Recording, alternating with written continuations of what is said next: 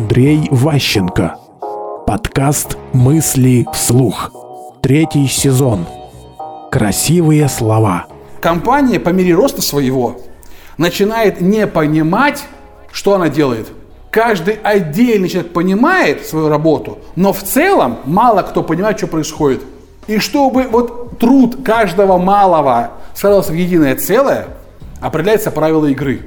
Сегодняшние программы по описанию процессов, сегодняшние правила, там, типа хозяин процесса, там, вот этого, принимающая сторона, там, красивые слова.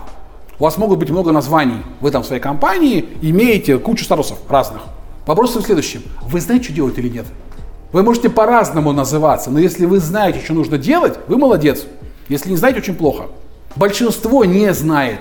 И большинство опирается на букву закона. То есть скрывает документы, написано «Я отвечаю за вот это вот». Я что должен был сдать? Сдал. Все, вопросов в это что есть? Нету. А то, что никому не нужно нафиг. Какая разница? Я за это не отвечаю. Содержимое меня не интересует. Я выполняю формальные вещи. В такую-то колонку заношу какие-то цифры. Мысли вслух.